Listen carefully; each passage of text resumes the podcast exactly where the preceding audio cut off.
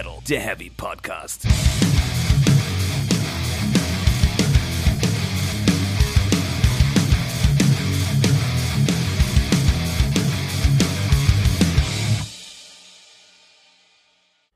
Herzlich willkommen zu Speak Metal, der Heavy Podcast. Hallo Welt, hallo Stefan und hallo Mike. Ja, hallo. Ja, wir haben einen Gast da und es ist nicht Tom, es ist Mike von Heaven Shall Burn. Ganz genau. Klasse, dass du dabei bist. Welchen Tom meint ihr? Tom Angel Ripper oder? Nee. so ähnlich.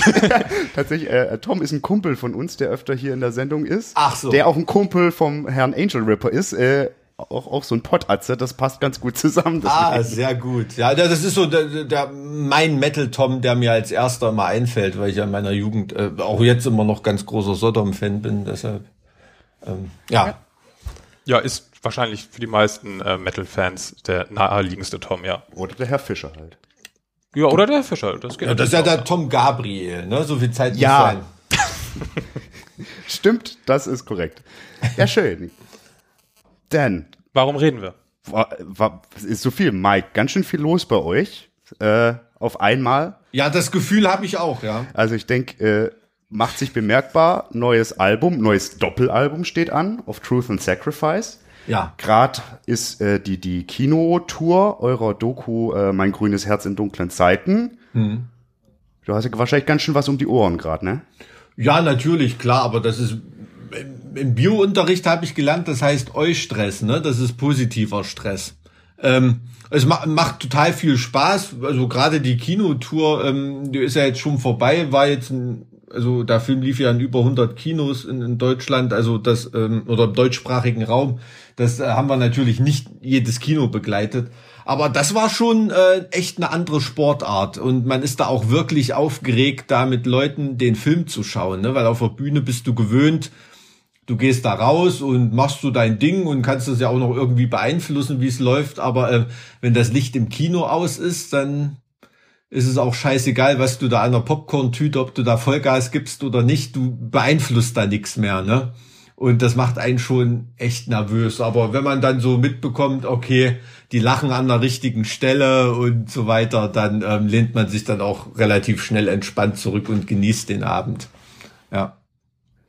Ja gut, das ist ja doch tatsächlich ein bisschen was anderes. Äh, Gerade, ich ihr hattet jetzt ja auch eine ganze Weile Pause so als Band an sich. Also beziehungsweise ihr wart nicht in der in der Öffentlichkeit als Band. Ja, genau. Also wir hatten jetzt eine zwei Jahre Live-Pause und das war schon auch echt schwer, da die Füße stillzuhalten. Ne? Also du musst dir vorstellen, du sitzt da auf der Couch äh, an, an einem Sonntagnachmittag oder an einem Samstag ähm, und alle deine Bandkumpels, die posten irgendwie vom Summer Breeze Open Air oder gerade auf dem Wacken oder Full Force oder was weiß ich und äh, sind da ähm, bei den Backstage-Partys und alle sind da unterwegs und so und du sitzt dann zu Hause und bist da nicht dabei irgendwie. Also das fühlt sich schon so ein bisschen an wie wie ein Kind mit gebrochenem Bein, was nicht auf den Spielplatz darf. Ne? Also das äh, pff, haben wir, haben wir schon unterschätzt, wie schwer das ist, da die Füße stillzuhalten und dementsprechend froh sind wir natürlich, dass wir dann jetzt diesen Sommer dann wieder beim Wahnsinn dabei sind und ähm,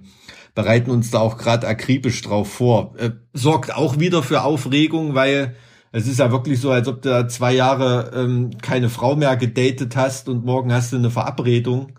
Ähm, man ist da ja auch etwas aus der Übung. Ähm, meine ich jetzt ganz platonisch, nicht technisch. Ähm, ist da ja etwas aus der Übung und äh, ja, ähm, da wird spannend, aber ist eine aufregende Zeit. Das habt ihr richtig erkannt, ja. Hm. Ja, also ich meine, untätig war der ja offensichtlich auch nicht in den letzten Jahren. Deswegen äh, lass doch erstmal über das Album sprechen, so ein bisschen, das uns erwartet. Nicht im Detail, das hatten wir ja schon ja. äh, gerade äh, außerhalb des Recordings gesagt, äh, das machen wir in nochmal in einer anderen Folge. Und natürlich wollen wir auch, wenn wir jetzt schon mal die Chance haben, mit dir darüber zu sprechen, auch ein bisschen über Of Truth and Sacrifice sprechen. Ja. Grundsätzlich hätte ich mal so von Anfang eine Frage, die Idee, ein Doppelalbum zu machen. Kam, wie, wie kam die? Und wann kam die? Oder war die schon immer da und war jetzt der richtige Zeitpunkt? Nee, also ich bin nicht morgens aufgewacht und habe Alex, unseren Produzenten, angerufen, habe gesagt, alles klar, wir setzen uns morgen hin, machen ein Doppelalbum. Ähm, das war, war, war irgendwie nicht so. Ähm, also wir hatten die Pause ausgerufen, die Live-Pause und ähm, wollten eben die Platte einfach machen ohne irgendwelche Deadlines im, im Nacken. Ne? Also einfach über die Veröffentlichung reden und die nächste Tour reden und so, wenn die Platte fertig aufgenommen ist. Und das hat dir so viel Freiheit im, im Kopf verschafft, dass du da wirklich ähm, auf gar nichts achten musst. Ne? Also du weißt, okay, wenn ich das heute verkacke an der Gitarre, probiere ich es morgen eben nochmal, ist völlig egal. Ähm, und das hat so viel kreative Energie freigesetzt, dass wir schon eigentlich beim ersten Mal, als wir zusammensaßen, gemerkt haben, krass, das wird so eine Kreativexplosion hier, das wird viel Material. Und dann tauchte irgendwann relativ zeitig auch schon der Titel so auf, auf Truth and Sacrifice, den ich zumindest sehr, sehr interessant fand für mich. Und da sind ja diese zwei sehr starken Worte drin, ne, die eigentlich fast schon nach so einer Zweiteilung verlangen, um dieses Verhältnis ähm, der beiden klar zu machen. Ähm, da war es dann schon beim Songwriting relativ schnell klar, dass es eine Doppel-LP werden wird. Aber das war nicht von vornherein auf dem Reißbrett so angelegt. Kreativexplosion finde ich ganz schön. Ich finde, das trifft das Album oder das Doppelalbum ziemlich gut. Ich finde, das ist auf jeden Fall das vielseitigste, was ihr bis jetzt rausgebracht habt. Das hat mir wirklich gut äh, gefallen. Gesagt, im Detail werden wir in einer weiteren Folge darauf eingehen, aber das wollte ich kurz auf jeden Fall loswerden. Das ist schön, ja, also das denke ich, denke ich eben auch. Also ich glaube, ähm, wir haben ja auch früher Experimente gemacht, aber die waren eben, hatten nicht so den, den Raum, ne? Da war ein experimentelles Riff oder eine Elektroniküberraschung oder paar Streicher, vielleicht so einen Part oder einen Riff im Song.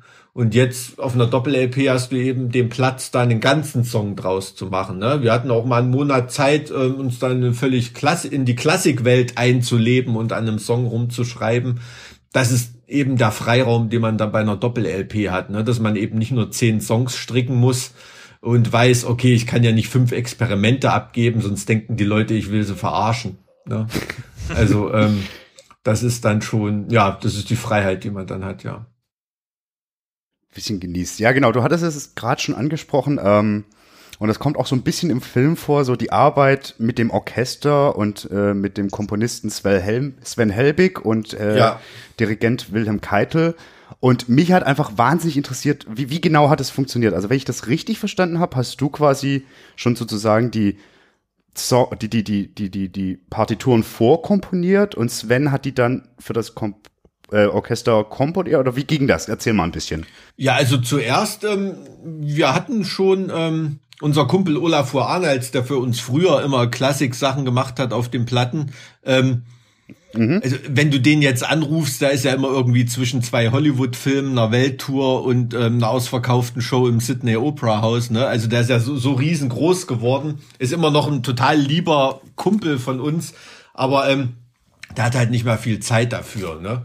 Und ähm, dem wollten wir diesmal da nicht auf den Sack gehen, eben gerade auch, weil wir, weil wir ähm, uns nicht an irgendwelche Deadlines oder Schedules von anderen Leuten richten wollten mit der Platte. Und da hatten wir gedacht, okay, lass mal selber irgendwie was komponieren. Ne? Ähm, da ist Olaf Fuhr Arnolds natürlich immer mein großes Vorbild.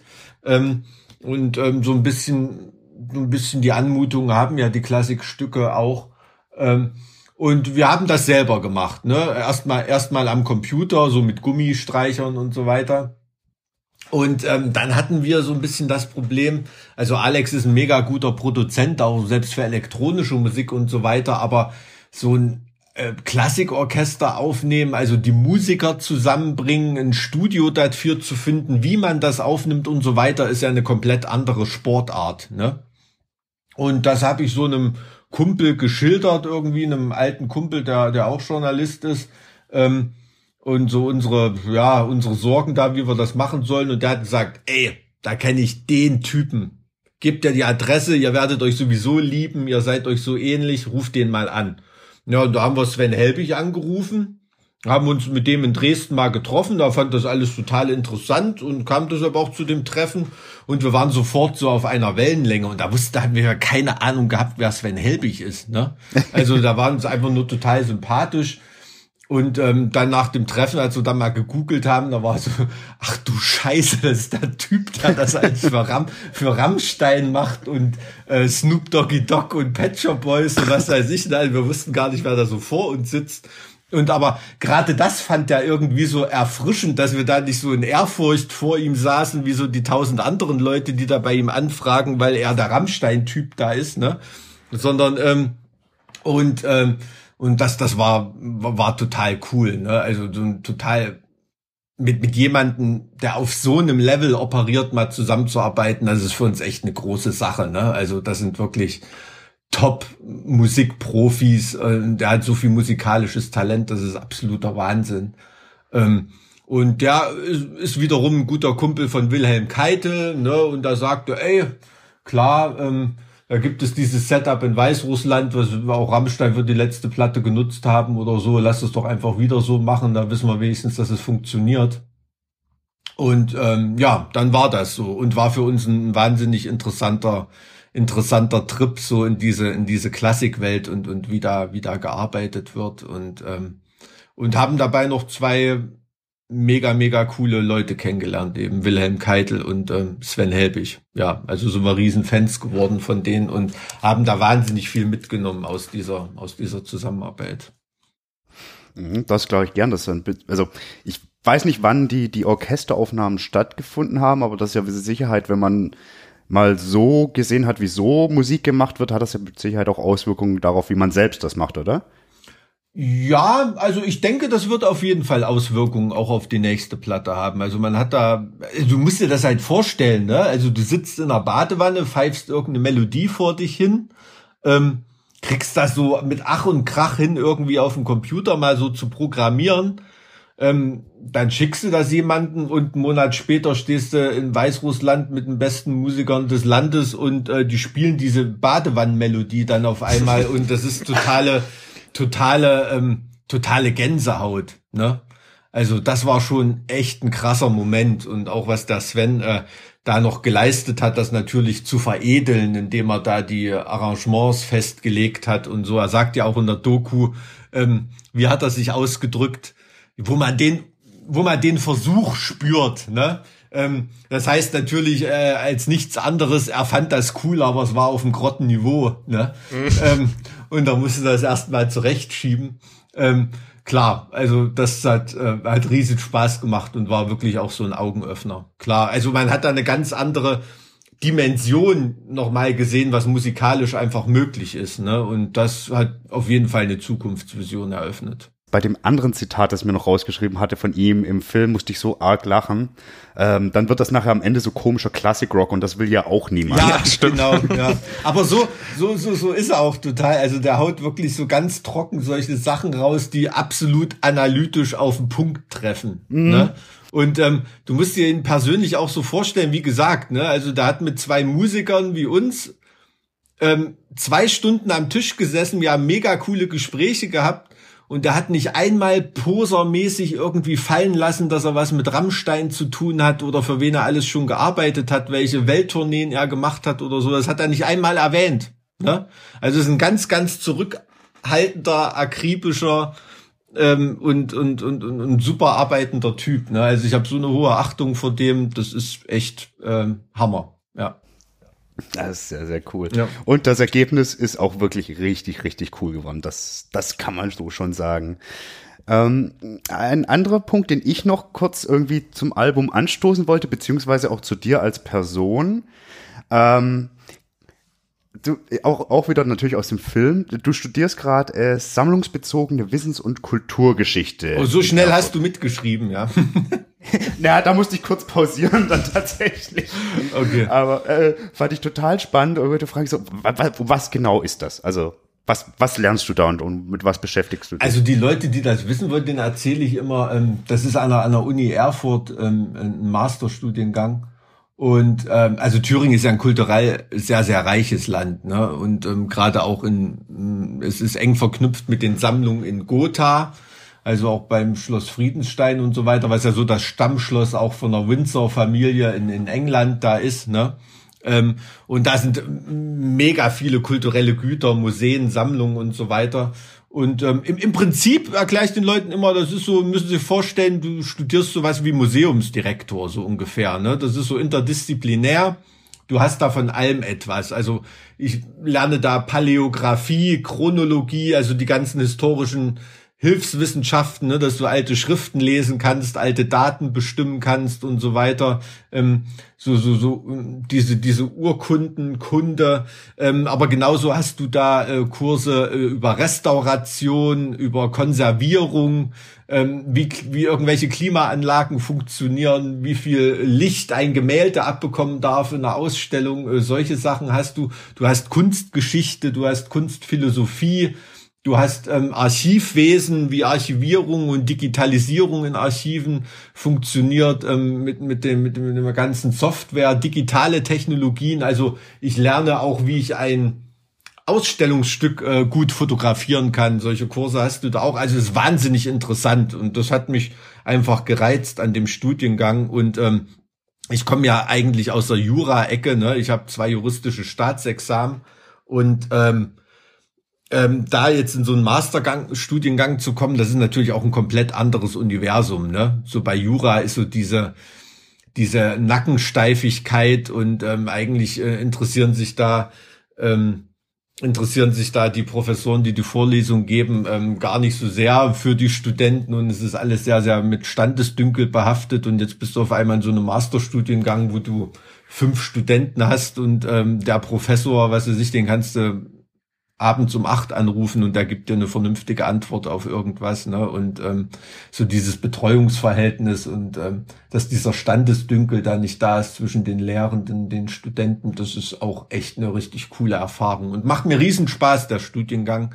Ähm, ich weiß nicht, ob ich es mal für irgendwas ähm, benutzen kann. Ähm, ähm, ja, aber ähm, es macht riesen Spaß und ähm, mir geht's immer drum, dass ich im Oberstübchen nicht einroste, so in diesem Rock'n'Roll-Zirkus. Und ähm, da, da ist sowas ganz gut. Ah, also, also mit der Begeisterung, mit der du sprichst, äh, das klingt richtig, richtig gut. Das ist auch ein unfassbar umfangreicher Studiengang. Äh, du meinst jetzt gerade irgendwie, ob man das irgendwie gebrauchen kann oder so nicht, aber wenn ich das richtig verstanden habe, hast du durch das Studium durchaus auch Inspiration jetzt für die Musik bekommen. Ja, absolut. Also ähm, ich hatte zum Beispiel ein Seminar, ähm, da ging es um Cusanus, ne, also so ein Philosophen, Kirchen, Kirchenmann, der so auf der auf der Schwelle vom vom Mittelalter zur Renaissance schon war, ne, der angefangen hat, modern zu denken und so weiter. Und von dem habe ich mir ein paar Sachen durchgelesen. Und gerade das war zum Beispiel ähm, total inspirierend für mich, ne? Was der so für Gedanken gefasst hat, hat sich noch in absolut alten Systemen bewegt, aber schon so ein fortschrittliches Denken gezeigt.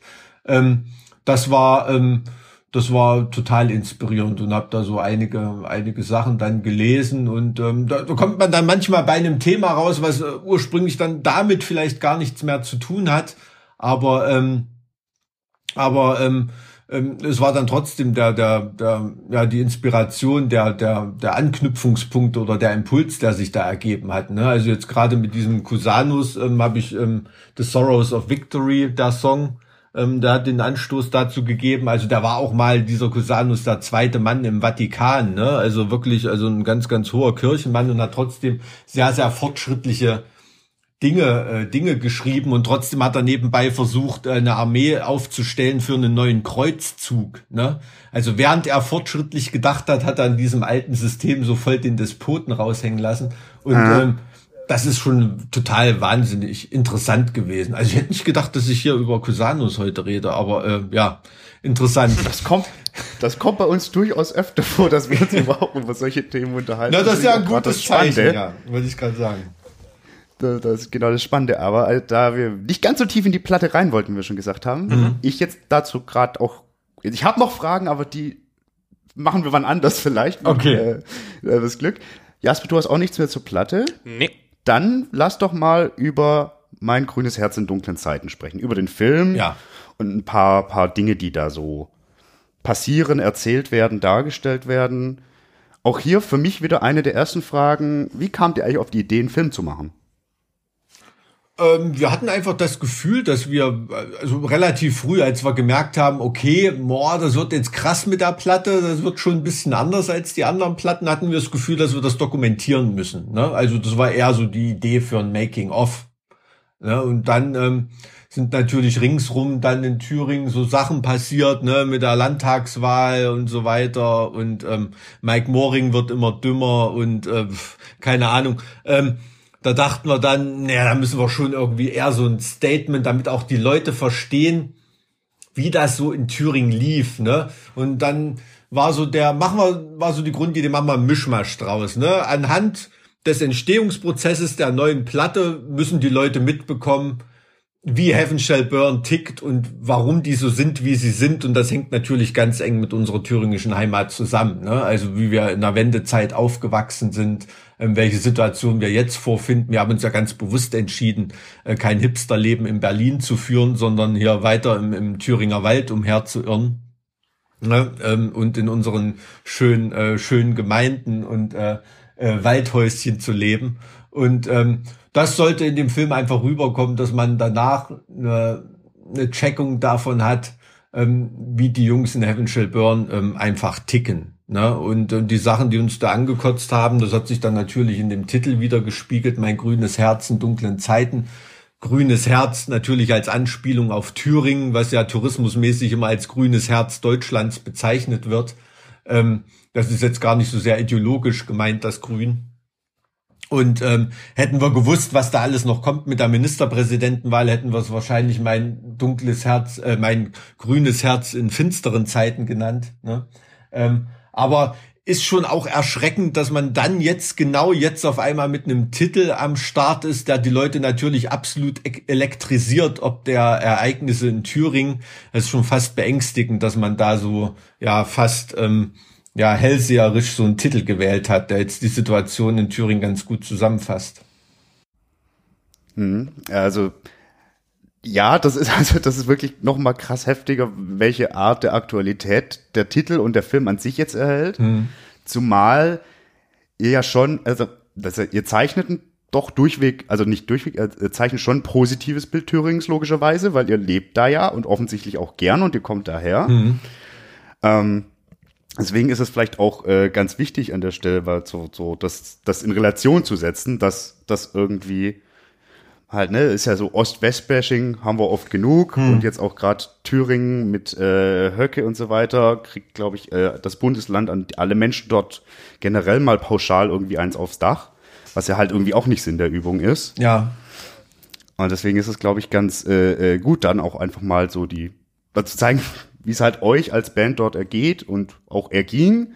Gibt ja auch da so ja, ja. interessante Geschichten mit irgendwie deine Fascho-Kumpels, die andere Fascho-Kumpels verprügeln und so. Ich habe herzlich gelacht und war dennoch verwirrt. ja, also es war, war eine absolut verwirrende Zeit. Du musst dir das ja auch, auch so vorstellen, ähm, diese Situation nach der Wende. Ähm, das ist ja absolut paradox, ne? Das ist ja nicht, dass ich äh, irgendwie in wie in Westdeutschland oder so wie es auch im Osten heutzutage ist, dass sich so bestimmte Problemviertel heraus äh, entwickeln, weißt du, und dort wohnen die Russen, ähm, da sind die Türken, ähm, da ist eher ein rechts biodeutsches geprägtes Viertel oder so, sondern das war nach der Wende, es haben alle Leute zusammengelebt und auf einmal war Klick von einem Tag auf den anderen Orientierungslosigkeit da. Und alle Jugendlichen haben sich in irgendeine Richtung orientiert, um eine Orientierung zu haben. Ne? Ich fand den Metal krass, bin in die Metal-Richtung gegangen, ganz viele meiner Kumpels waren auf einmal Faschos. Aber du hast trotzdem noch genau in diesem Zusammenhang gelebt, der vorher auch war. Wir waren im gleichen Fußballverein, äh, wir waren in der gleichen äh, Jagdhornbläsergruppe, wir sind in die gleiche Schule gegangen und trotzdem haben uns ideologisch auf einmal von einem Tag auf den anderen, ohne dass es eine Entwicklung gab, äh, Welten getrennt. Ne? Oder sagen wir mal von einem Monat auf den anderen irgendwie. Ne? Also ich kann mich wirklich dran erinnern, ich bin ähm, aus dem Ferienlager gekommen, in Sommerferien, auf einmal waren alle meine Kumpels keine Metaller mehr, sondern haben äh, Störkraft gehört und äh, Kahlkopf und was weiß ich. Ne? Und äh, auf einmal war ich dann nur der einzige Metaller und da bin ich halt dann eher zu meinen alten Kumpels gegangen, die jetzt eher Hip-Hop gehört haben oder so. Ne? Da habe ich mich ein bisschen wohler gefühlt. Also das ist eine absolut krasse Zeit gewesen und das muss man sich auch so ein bisschen verdeutlichen, wenn man ähm, wenn man ähm, sich wundert, wie der Ossi denn so drauf ist. Ne? So jemand in der Hamburger oder Kölner Blase, da möchte das ja auch gern irgendwie verstehen. Ne? Und ähm, ähm, das ist schon, ja, und dann gab es solche absurden Situationen, wie ich sie geschildert habe, ne? dass ich in irgendeiner Disco von Faschos angemacht werde, aber meine alten Fascho-Kumpels die dann verprügeln, weil sie eine Zecke angemacht haben und irgendwie, also das sind dann völlig ähm, absolut völlig abstruse, abstruse Situation. Ne? Ähm, du hast auch, keine Ahnung, du hast wahrscheinlich auch Jugendclub-Feiern gehabt, wo wo die Playlist äh, im CD-Player einfach aussah, was weiß ich, äh, Slime, dritte Wahl, ähm, Störkraft, Kahlkopf, ähm, Schleimkeim Udo Lindenberg oder irgendwie sowas, weil alle auf irgendeinen Nenner kommen mussten. Ne? Wo soll ich hin? Ja. Es gab nur einen Jugendclub. Wenn ich Tischtennis spielen wollte, musste ich dahin, wo die anderen Idioten auch hingehen. Ne? Und ähm, so das meine ich. Es gab dieses in der Blase existieren nicht. Ne? Und von dem Standpunkt aus von heute macht man sich immer viel, viel zu einfach. Und im Osten funktioniert das immer noch ein Stück weit so. Weißt du, wenn, also ich, ich mag Jan Böhmermann total, aber wenn da so ein Spruch ablässt über irgendwie na, so ein bisschen pauschalisiert Richtung Ossis mäßig, ne, was natürlich polemisch und satirisch gemeint ist, aber dann lachen die Leute auch über meine alten Schulkumpels, ne, und über die Leute, mit denen ich in die Schule gegangen bin, vielleicht über Onkels und Tanten oder Cousins und Cousinen oder Schwager oder Schwägerin, ne. Also wir, wir leben nicht hier in der Blase, sondern wir leben hier alle irgendwie miteinander und ähm, das ist das Schwierige. Und deshalb versuche ich auch ganz bewusst, wenn ich Leute habe in meinem Freundeskreis, ähm, die, die, die, die nicht der politischen Meinung sind wie ich und vielleicht lieber Höcke wählen würden oder wie, ich kündige denen nicht die Freundschaft, ähm, sondern ganz im Gegenteil. Ich rede mit denen, äh, die sollen weiterhin merken, dass ich ein cooler Typ bin mit einer anderen Einstellung, weil wenn ich denen auch noch die Freundschaft kündige, dann leben sie in einer Blase, weil dann haben sie gar keinen mehr, der ihnen auch mal irgendwie eine andere Meinung geigt und die versucht vom Gegenteil zu überzeugen. Ne? Und das ist genau der Grund, warum ich hier in, in Thüringen bleibe und, und mich eben nicht spalten lassen will, weil genau das ist das, was beide Seiten wollen, dass diese Spaltung stattfindet, divide et impera, und dann kannst du deine Massen einfach ganz leicht kontrollieren. Ne? Und ähm, das dem, dem stemmen wir uns eben entgegen, indem wir hier in unserem schönen Thüringen weiter teilnehmen, ne, sozusagen, und uns nicht als Zyniker an Rand stellen und das irgendwie nur äh, aus der Blase äh, dokumentieren und kommentieren. Mhm, okay, es ist das dann auch so ein bisschen ich sag mal, äh, das, was du gerade alles geschildert hast, auch so ein bisschen tatsächlich noch ein, doch vielleicht sogar ein größerer Teil der, des Films als äh, die Band an sich? Ähm, also von der Bedeutung her äh, bedeutet uns das schon, schon mehr als die musikalischen Aspekte, die in dem Film stattfinden. Klar. Aber idealerweise soll der Film vermitteln, dass das so eng miteinander verzahnt ist, also das ist einfach unser Mindset, ne? so wie wir sehen, dass Musik ist nicht die wichtigste Sache für uns auf der Welt. Ne? Wenn sich morgen kein Schwein mehr für uns interessiert, dann kriegen wir trotzdem den Kühlschrank voll und können die Miete bezahlen. Ne? Gut, mittlerweile haben wir Eigentumswohnung. Aber ähm, nee, Quatsch. Der Kühlschrank muss trotzdem voll. Aber nee, weißt, weißt was ich meine? Ähm, das ist so, ähm, ähm, und ähm, das gibt einem natürlich auch dann eine künstlerische Lockerheit. Ne? Also von daher. Ja. Genau, das ist ja auch was, was ganz oft grundsätzlich auch im Film rausscheint, auch gerade dadurch, dass irgendwie ihr alle in eurem Alltag oder dokumentiert werdet, was ihr so macht äh, Markus, der irgendwie als Krankenpfleger arbeitet, du als der ewige Student. genau, äh, ja.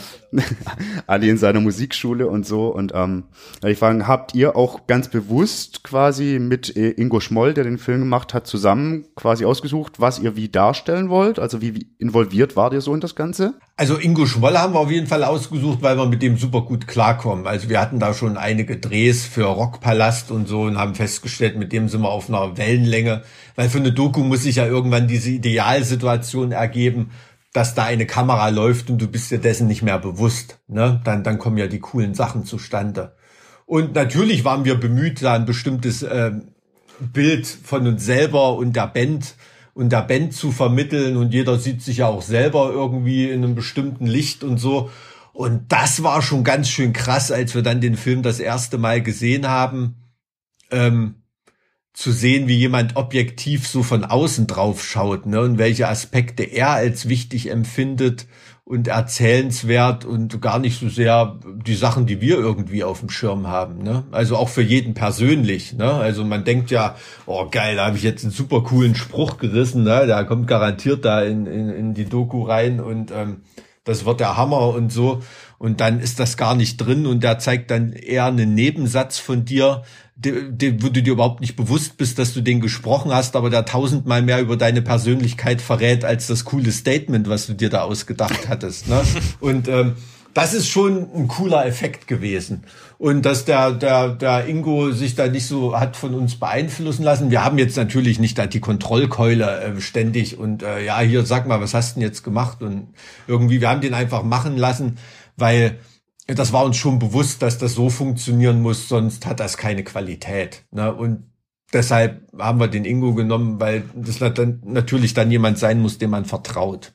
Das ist klar. Ja, insbesondere wenn man ihn so ins Leben reinlässt, sozusagen. Ja, ja, absolut, klar. Ja. Ich muss kurz sagen, ich finde es irgendwie absolut verwirrend, dass alle meine Fragen irgendwie vorne weggenommen werden. Das lässt mich gerade ein bisschen ratlos zurück. Meine das ganze, nennt man meine, gute Interviewführung. Meine ganze schöne Vorbereitung ist quasi futsch. Aber ähm, Bam! Ja, habt ihr gut gemacht, ihr beiden. äh, ich muss auch sagen, bei mir ist irgendwie auch ein bisschen Verwirrung nach der Doku gewesen, worauf sie eigentlich hinaus will, weil es halt genau diese Mischung ist. Und was für mich halt ganz stark auch hängen geblieben ist, ist diese, ähm, diese Freiheit quasi, dass man weder auf die äh, Musik als Job angewiesen ist, noch quasi auf die andere Seite und dass man sich deswegen tatsächlich mhm. ziemlich frei machen kann von ganz vielen Zwängen, dass das wohl sehr positiv tatsächlich für die Band ist. Absolut, also und das ist ja das Paradoxon, in dem wir in unserer Bandhistorie äh, irgendwie leben. Also der Moment, in dem wir entschieden haben, nee, wir, wir machen nicht vier Amerika-Touren im, äh, im Jahr oder ähm, spielen 300 Konzerte pro Jahr oder gehen zu dem Major-Label oder irgendwas. Ähm, indem wir das damals entschieden haben, dass wir weiter unsere Jobs haben wollen und unsere normalen Leben nebenher, in dem Moment ging es nur noch bergauf mit der Band. Weil wir uns dadurch eine Lockerheit verschafft haben, die uns vor vielen Fehlern bewahrt hat, die uns auch davor bewahrt hat, vielen Business-Labersäcken irgendwie auf den Leim zu gehen und auf falschen Rat zu hören oder so. Und ähm, ja, ab dem Zeitpunkt ging es dann nur noch irgendwie bergauf und, und diese Lockerheit, die hat ja wirklich, ähm, ja, die, die hat uns den Erfolg verschafft, sowohl im Beruf als auch ähm, als auch im, äh, im musikalischen. Ne? Musst dir natürlich auch vorstellen, wenn du im Referendariat ähm, vielleicht einen Ausbildungsrichter hast als Jurist, mit dem du nicht so gut klarkommst, ähm, dann nimmst du das Ganze lockerer, wenn du dir da denkst, na ja, gut, was weiß ich, dieses Jahr verdiene ich mit Festivals doppelt so viel wie der Idiot, der hier hinter seinem Richtertisch sitzt. Ähm, bist du nicht drauf angewiesen, kannst noch deine Meinung geigen irgendwie, ne? Und ähm, da kommst du da irgendwie auch äh, cooler und unbeschädigter und schlauer raus, als, ähm, als wenn du dich da auf irgendwas verkrampfst. Ne? Also diese Lockerheit, ähm, ich weiß, das klingt immer wirklich so ganz bewusst nach, ja, die wollen wie die Typen von nebenan und äh, extra bodenständig sich so ein Image draufdrücken, aber ich denke, das ist wirklich unser Image, dass wir so ein Image nicht haben. Ne? Also, dass wir kein Image haben. Und ähm, diese Lockerheit, das durchzieht unser komplettes Bandleben und ähm, so läuft das halt. Und haben wir, sind wir nie schlecht damit gefahren. Das absolut, das ist ja äh, das Image, kein Image zu haben, aber ich würde jetzt mal rotzfrech behaupten, ihr habt doch eine Art Image, also jetzt unabhängig von dem, also ihr seid einfach normale Dudes von nebenan, das, das, das ist absolut, glaube ich, aber eben das Thema, das im Film ganz oft zum, zur Sprache kommt und das ich bei euch auch ganz besonders wichtig finde und das für euch neben der für mich persönlich großartigen Musik, das darf ich als Fan jetzt auch einfach mal sagen, äh, was für mich da bei euch noch wichtiger ist, ist einfach, dass ihr eine der Bands seid, die die Fresse aufmachen. Hm in Sachen äh, gesellschaftlichen Themen, generell auch äh, Umweltschutzthemen und so weiter. Und du hast im Film da so ein paar, paar schöne Sachen rausgehauen. Zum Beispiel natürlich das wunderschöne Zitat aus dem Trailer. Wir haben uns entschieden, für unsere Haltung eine Band zu haben. Hm. Sprich zuerst die Haltung, dann die Band. Und ähm, da würde ich jetzt mal sagen, hat sich daran was geändert? Äh, nein, da, da, daran hat sich überhaupt nichts geändert. Also das war ja unsere, unsere Anfangsmotivation, ähm, dass ich keinen Bock hatte, für eine Schülerzeitung einen Artikel zu schreiben, um meine Meinung kundzutun oder Flyer zu verteilen, sondern ähm, ich habe gemerkt, alles klar, hast eine Gitarre in der Hand, da äh, hören dir die Leute mehr zu. Ne? Und ähm, das ist einfach ein effektives Vehikel für die ähm, für, für, für unsere Meinung. Und das ist nach wie vor so. Also ich bilde mir nach wie vor nicht ein, dass ich ähm, rein musikalisch auf einem ähm, auf einem, einem, einem Level bin wie wie äh, was weiß ich wie wie Opeth oder oder irgendeine Band ne also das sind musikalische Künstler ähm, unsere Musik denke ich funktioniert oder unsere Band äh, funktioniert einen ganz großen Anteil über die Attitüde ne und du kannst klar auf der neuen Platte Eradicate kannst du als normalen äh, als normale Thrash Metal äh, Hardcore Granate funktioniert der auch ohne eine bestimmte Bedeutung. Aber wenn du weißt, wovon der Text handelt, dann ist diese Aggressivität, diese, diese Wut, diese Emotionalität, die die Musik rüberbringt, ähm, noch viel, viel authentischer, wenn du weißt, worum es in dem Song geht. Ne? Und so hat Heaven Shall Burn immer, immer funktioniert. Also ich habe schon in ganz vielen Interviews immer das Bild bemüht, aber es ist nun mal das Beste, dass das wie so ein Sprengkopf und eine Trägerrakete ist. Ne? Die Musik ist die Rakete und der Sprengkopf sind die Lyrics. Und ähm, und ähm, ja, so, so, so sehen wir uns immer noch als Band. Klar, also ich bilde mir jetzt nicht ein, dass ich, wenn ich ein Gitarrensolo spiele, da irgendwelche Musiker damit bereicher, ähm, sondern es ist einfach ein Vehikel, ähm, um meine Meinung zu transportieren. Und das lässt sich in Heaven Shall Burn nicht trennen voneinander.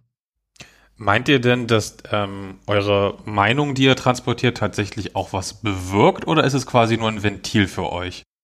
Ähm, es ist, also es ist kein Ventil. Also das kriegen wir, werden wir oft gefragt, ob die Musik jetzt ein Ventil ist. Also es ist für, für uns ein Ventil, da auf die Bühne zu gehen und die Sau rauszulassen. Ne? Das ist natürlich, als ob du äh, einen scheiß Tag hattest, gehst in den Keller und verprügelst den Boxsack mal eine Stunde. Ne? Ähm, klar, aber ähm, jetzt äh, die Band an sich und die Musik darzubieten, zu den Leuten zu bringen, das ist für uns eher ein Lautsprecher als ein Ventil. Ne? Also wir wollen damit nichts, ähm, wir wollen damit nichts loswerden in dem Sinne, dass wir was verdrängen wollen oder was nicht mal bei uns haben wollen, sondern dass wir äh, uns gerade damit beschäftigen wollen. Ne? Und in diesem Prozess des Beschäftigens bringen wir das zu den Leuten, also eher wie ein, wie, wie, wie, wie ein Lautsprecher. Ne? Also so, so sehen wir die Band. So sehen wir die Band, ja.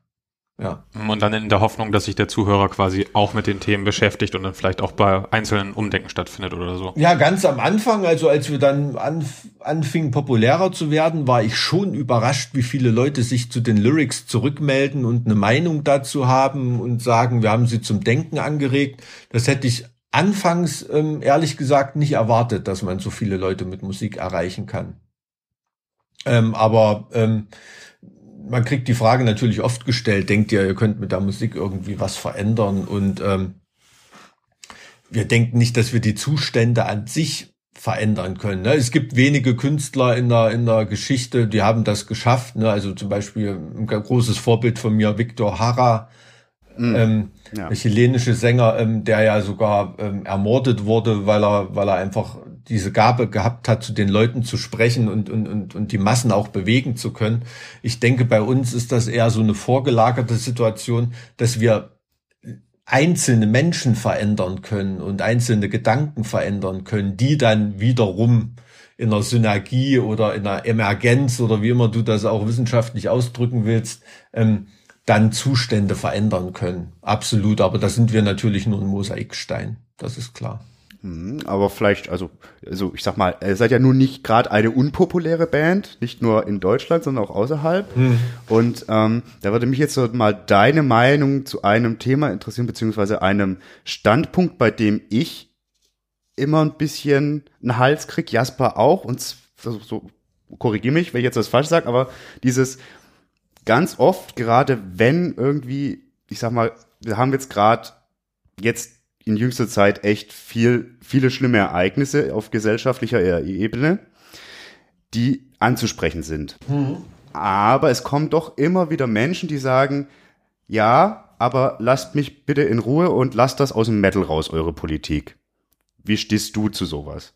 Also meine, also auf den Punkt gebracht oder auf einen Satz, vor, einen Satz gegossen ist da meine Meinung. Ähm, Metal darf unpolitisch sein. Ne?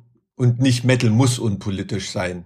Also ich finde es völlig okay, wenn, wenn Bands vom Schätzen am Ende des Regenbogens oder vom, äh, vom Troll abschlachten reden oder äh, äh, Lord of the Rings Style oder sich in, mit, mit irgendwelchen Raumschiffen auf Erkundungsreisen begehen. Finde ich alles voll okay, mag ich auch. Ähm, aber dieses Metal muss unpolitisch sein. Das finde ich, ähm, das finde ich absolut armselig, ne? weil Metal ist nie unpolitisch gewesen. Und äh, ich habe oft solche Diskussionen, wenn man dann mit den Leuten äh, diskutiert und dann den ähm, auf den Masters of Puppets Aufnäher auf ihrer Jacke hinweist, ne, oder den den Nuclear Assault Aufnäher oder den Obituary Aufnäher äh, und so weiter. Das sind alle Bands, alles Bands, die sich äh, im Laufe ihrer Karriere politisch geäußert haben und politische Themen auf ihren Platten vertreten haben, ne? Und ähm, ähm, dann äh, gucken die einen schon immer groß an und waren sich dessen überhaupt nicht bewusst. Ne? Natürlich ist das heute nicht mehr aktuell, wenn Nuclear Assault von saurem Regen äh, singen oder so weiter. Ne? Ähm, aber natürlich ist es umso aktueller, wenn äh, Metallica einen Anti-Kriegssong schreiben. Ne? Das ist ein zutiefst politisches Statement. Also absolut. Und ähm, nur weil, äh, weil wir eine Band sind, die diese politische Dimension in den, in den Lyrics ähm, auch noch äh, den Leuten bewusst macht, ne? Das ist der Unterschied, ne? Also James Hetfield, der wird jetzt in dem Interview nicht den Anti Anti-Kriegsrhetoriker geben oder, oder sowas. Ähm, aber ähm, trotzdem hat er das mit seiner Kunst gemacht und ähm, das ist einfach nur ähm, ja, also wir funktionieren auch als einfache Metalband. Es gibt auch normale Metal-Fans, die uns hören und mit der politischen Dimension gar nichts zu tun haben. Das merkt man immer, wenn wir mal auf eine äh, zu einer Demo auf Facebook aufrufen, die gegen den Nazi-Aufmarsch ist oder so. Da weiß ich schon immer, okay, danach hast du 200 Follower weniger weil dann wieder irgendwelche Leute posten, ja, hätte ich gewusst, was ihr Verzecken seid und was soll das überhaupt und bla bla bla und so. Und dann oh sagst Gott. du dann guten Morgen, unter welchem, unter welchem Stein hast du denn gelebt? Ne? Und ähm, aber vielleicht sind das so so Halbfans, die uns cool fanden, aber nie so tief mit der Band beschäftigt haben. Klar funktionieren wir auch als interessante Metalband, aber so ähnlich sehe ich das auch bei ähm, bei bei bei also bei vielen Metal-Fans, die solche Forderungen stellen, dass Metal unpolitisch sein muss, die sind absolut von Politik im Metal umgeben und, ähm, und merken es einfach nicht. Ne? Und besonders ähm, demaskierend finde ich es immer, dass solche Forderungen gerade von Leuten kommen, die explizit kein Problem mit Rechts haben. Ja. Ne? Das, ja. das, das ist ja, das ist ja das Schlimme, weil diese Forderung, Metal darf, äh, im Metal darf keine Politik stattfinden. Die finde ich ganz, ganz selten gegenüber rechten Tendenzen im Metal. Die wird fast ausschließlich gegenüber linksgerichteten Bands wie uns ähm, gebracht. Ne?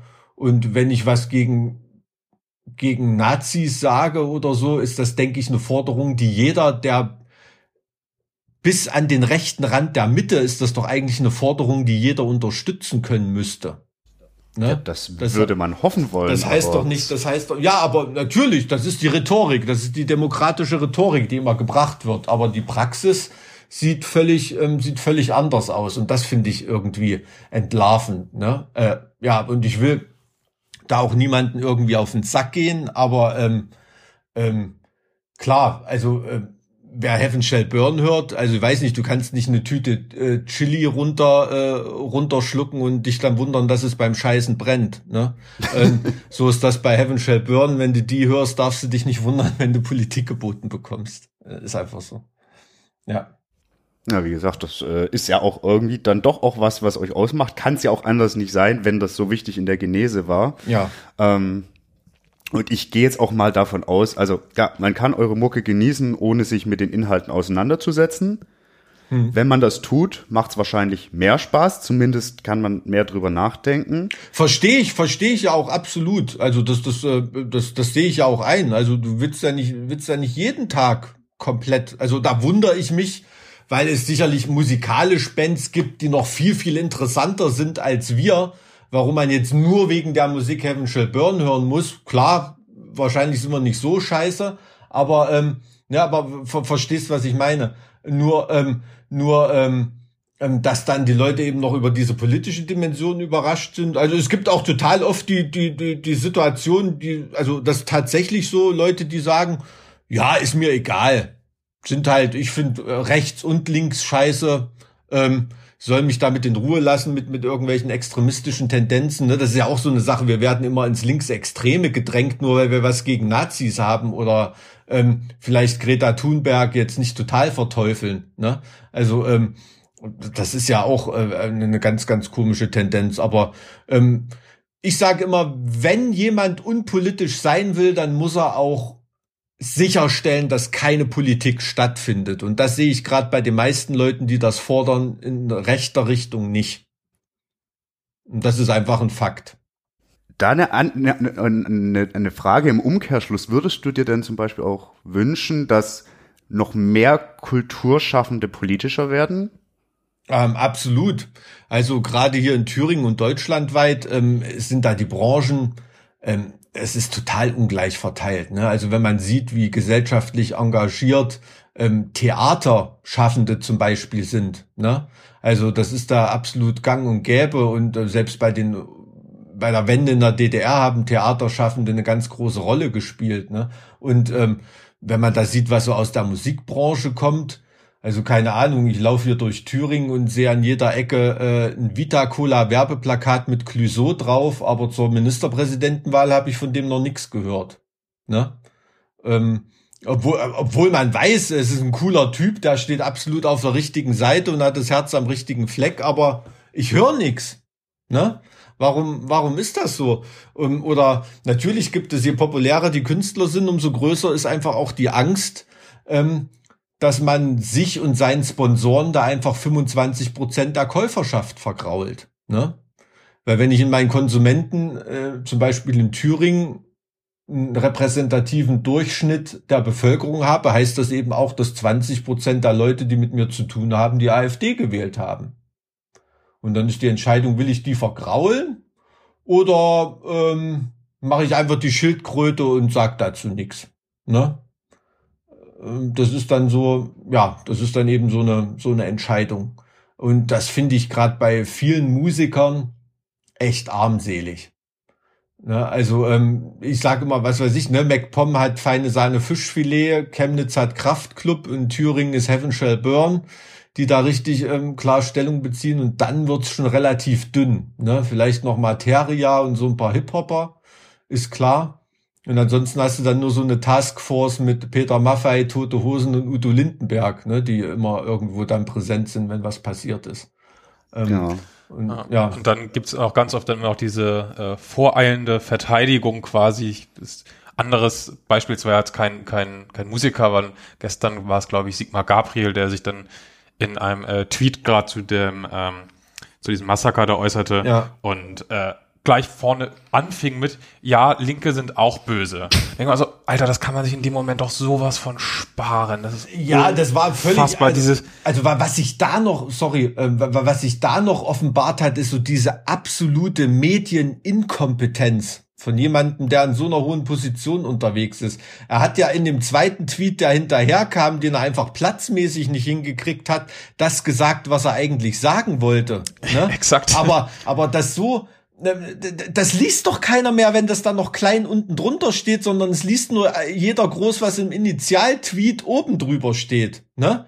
Und äh, wie man so bescheuert sein kann, ähm, das ist, das finde ich noch viel, viel schlimmer als die dumme Aussage, die er da getätigt hat. Natürlich hätte er sich das absolut sparen können, aber diese Offenbarung, wie medieninkompetent der ist, das ist noch, noch viel, viel schlimmer. Ne? Also viel, also Wahnsinn, Wahnsinn. Wobei es auch nicht wirklich wundert, ehrlich gesagt, bei äh, der SPD. Naja, gut. Naja, auch wieder so pauschalisierend, das ist ja irgendwie auch falsch, aber das war wirklich. Ja, du ganz, ganz cool. ehrlich, ich bin seit äh, 25 Jahren SPD-Mitglied, ne? Und ähm, das, das äh, weil ich als Jugendlicher, ich fand Leute wie Willy Brandt geil, ne? Mhm. Und wenn ich sehe, was da jetzt rumläuft, da kriegst du schlechte Laune, ne? Und ähm, Und, ähm, und guten Leuten wird die Arbeit da echt schwer gemacht. Also zum Beispiel der SPD-Innenminister, den wir hier in Thüringen ha äh, hatten, Meyer, ne? Der hat eine mega gute, stille Arbeit auch gegen rechts gemacht und so. Ne? Ich war im Landtag bei irgendwelchen Anhörungen, als es gegen Rechtsrock ging. Wir haben ja dieses große Rechtsrock Open Air und sowas. Ne? Und da ja. haben auch die Petitionsführer, die da äh, aus der Ortschaft kommen, die dagegen was machen wollten und so. Er sitzt da wirklich da und sagt, bitte sehen Sie mich nicht als Gegner, sondern als Partner. Wir werden alles ausloten, was irgendwie geht. Ne? Der hat da drei Verwaltungsrichter mit angeschleppt, äh, zwei Uniprofessoren. An dieser Stelle endet die Tonspur von Mike W. abrupt. Wieder einmal, so scheint es zumindest, hat die Technik über den menschlichen Geist triumphiert. Nun ist es also an euch, die Lücken in den Tonspuren von Stefan und Jasper mit Inhalt zu füllen. Seid ihr doch einfach mal für ein paar Minuten Mike. Wer könnte euch daran schon hindern? Äh. Das ist extrem. Ich wollte doch gerade sagen, ich glaube, das zieht sich eher durch ja. bei vielen an der Basis. Wahrscheinlich genau das. Ja. So, wir kommen, müssen leider gleich zum Ende kommen. Zumindest, also zumindest hieß es für uns, wir haben bis äh, 15 Uhr Zeit. Wenn du noch ein bisschen länger hast, wäre cool, also vielleicht noch fünf Minuten länger. Ist klar. Es gibt noch ein Thema, das äh, ich ganz gern ansprechen wollte, um auch nochmal dieses, diesen, diesen Connex aus, aus äh, äh, politischer Musik, politischem Bandleben, größerer Öffentlichkeit zusammenzubringen. Und zwar, ihr seid äh, für den Deutschen Musikautorenpreis nominiert. Dazu erstmal herzlichen Glückwunsch zusammen mit äh, Milan Petrozza, beziehungsweise äh, Creator natürlich, äh, auch hochpolitische deutschsprachige Band äh, und äh, Long Distance Calling. Jetzt vielleicht nicht explizit politisch, aber ähm, bei eurem Eintrag auf der Homepage des, des äh, Musikautorenpreises. Ich unterstelle jetzt einfach mal, dass das Zitat von dir kommt. Du darfst mich gern korrigieren. Ich lese es aber jetzt mal kurz vor. Wir fühlen uns sehr geehrt, unter den Nominierten zu sein. Wir finden, dies ist ein wichtiges und gewichtiges Zeichen, dass hochpolitische Musik auch im sogenannten Mainstream Fuß fassen und Debatten anstoßen kann. Zwischen dem oftmals hohlen Geschrei und dem blasierten Gejammer in dieser Welt müssen entschlossene Worte und mitreißende Melodien erklingen und wir freuen uns über diese Bühne. Kommt das von dir? Ja, ja. ich will nur nichts unterstellen, so deswegen. Hm. Ja, Staatstragend. Staatstragend ist ein schönes Wort dafür. Ja, aber denk, also jetzt denkst du wirklich so, also ich meine, da sind auch andere politische Künstlerinnen und Künstler nominiert. Ich denke jetzt vor allen Dingen zum Beispiel an äh, Suki im Bereich Hip-Hop. Denkst du wirklich äh, auch so, so ein Musikautorenpreis, der ja auch noch eher so, der ist jetzt nicht so groß in der Öffentlichkeit, sag ich mal. Ist ja von Musikautoren und Autorinnen für Autoren und Autorinnen. Aber meinst du, auch das hat so eine gewisse Wirkung? Mhm.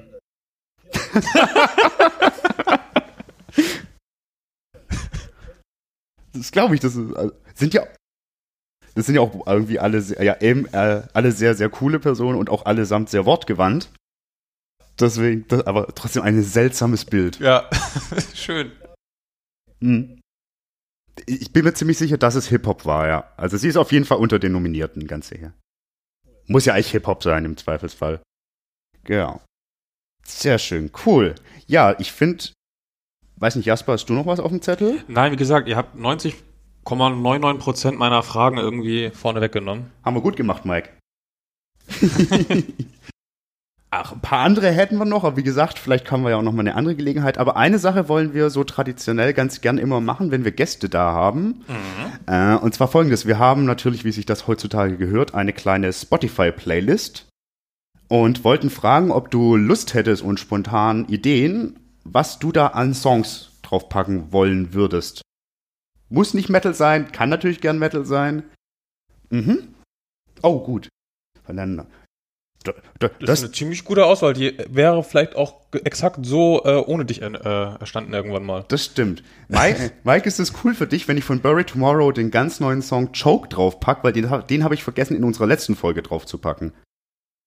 Cool, dann kommt der drauf und ja, Bodycount. Jawollo. Muss auch mal sein. Sehr geil. Ja, aber dann haben wir da nochmal schöne Ergänzung, die echt gut zu uns eigentlich passt. Perfekt. Ja, wunderbar. Und in dem Sinne, Also Mike, wenn du jetzt noch was loswerden willst. Ja, ich glaube, die hatten wir sogar schon irgendwann drauf. Ja, aber wir haben neulich aufgeräumt, da ist die, glaube ich, runtergeflogen. Oder, oder, oder verwechsel ich die gerade vielleicht? Mhm. Mhm. Also irgendwann hatten wir die, glaube ich, im Gespräch, bin ich Ja. sicher, weil das nicht auch vor allen Dingen Jaspers Baustelle musikalisch ist. Aber kommt natürlich drauf. Sehr cool. Ja. Wir haben zu danken. Vielen Dank dir. Das ist schön. Uns hat auch richtig Spaß gemacht.